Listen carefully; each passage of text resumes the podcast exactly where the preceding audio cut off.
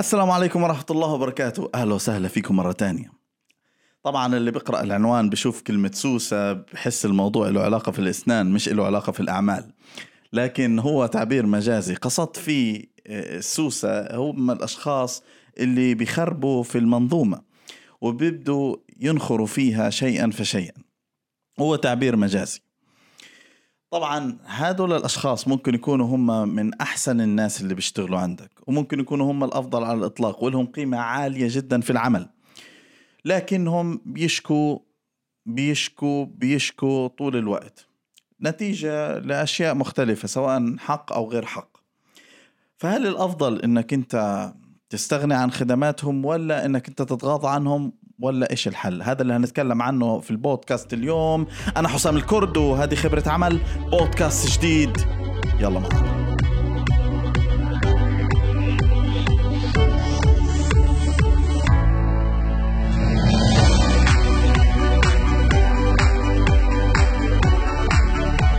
لو أنت من متابعين كرة القدم أو رياضات مختلفة راح تلاقي في بعض حالات الأندية بتقرر فيها الاستغناء عن نجوم بالذات في الأندية الكبيرة.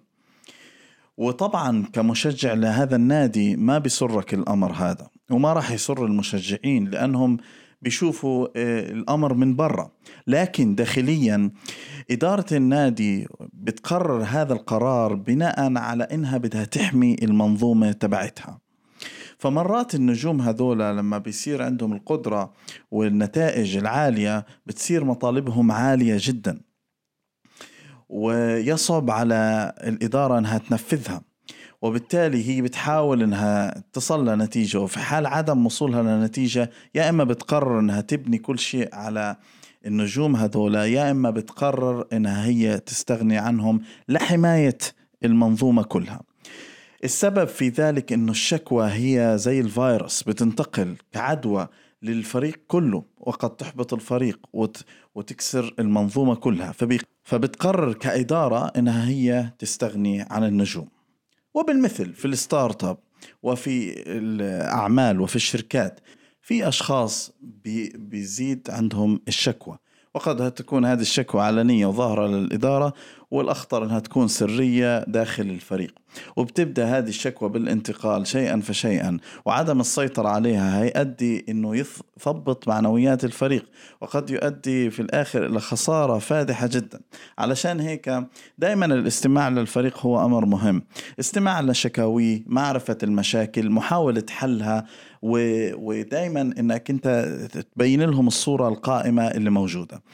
في بعض الأحيان قد لا تصل لحلول مع بعض الناس.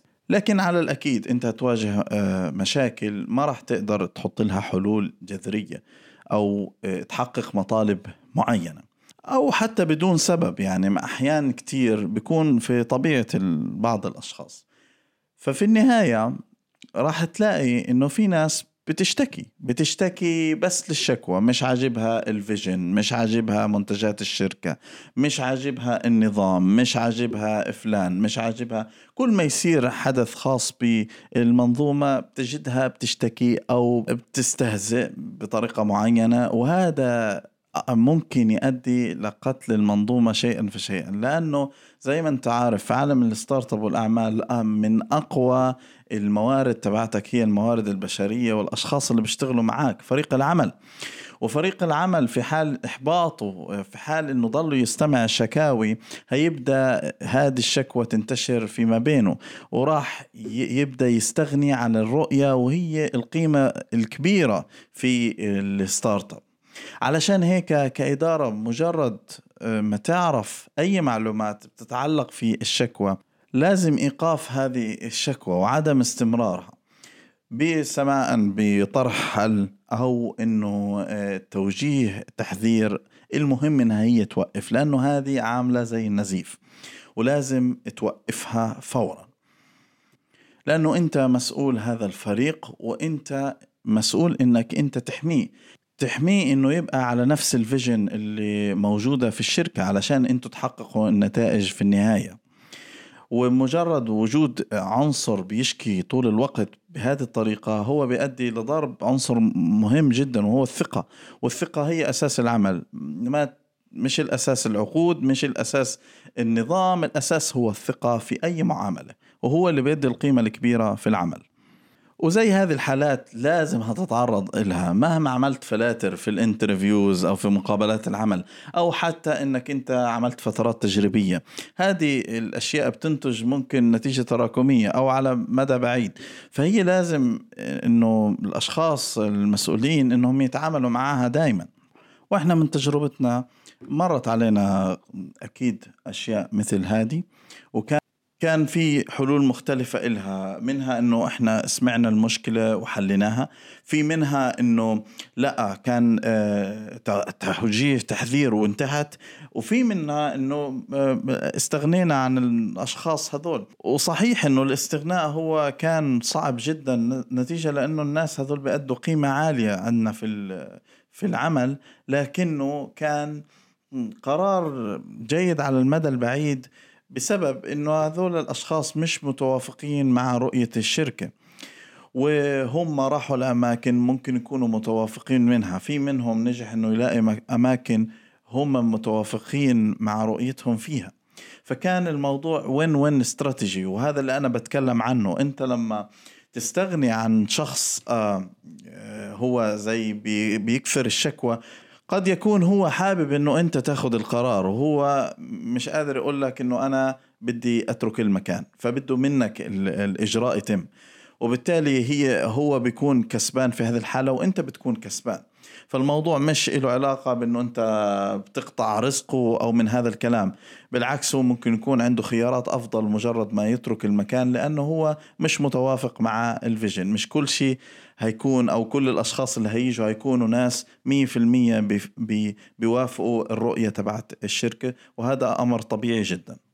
ونقطة تانية يعني مهما كان الأمر بالنسبة لك سيء آه، في ناس مهمين ممكن يتركوا المكان لكن الحقيقة أنه المنظومة ممكن تمشي بدون آه، أشخاص بحد ذاتهم. وحتى يعني رأس الهرم نفسه ممكن أنه المدير التنفيذي يتغير مدير تنفيذي آخر في وقت معين ويكون لصالح المكان. وهذا مش تقليل للأفراد بالعكس في منهم بيأدي قيمة عالية. ولكن برضو في حال خروجهم ممكن تكون في فرص مختلفة. يعني مرات كتير ممكن الرولز مسكها شخص واحد منفرد فيها تلاقي مجرد خروجه إنه في ناس تانية فعلا بتأدي المهمة بشكل أفضل أو صار لها صلاحية أكبر إنها تعمل أشياء وفعلا بتعمله بطريقة مجدية أكثر أو شخصين ممكن يلعبوا نفس الرول. بالنهاية لما تبني المنظومة ما تبنيهاش على الأفراد لأنه الأفراد بيروحوا بيجوا المنظومة هي اللي بتضل. وصحة العمل نفسه هي متع...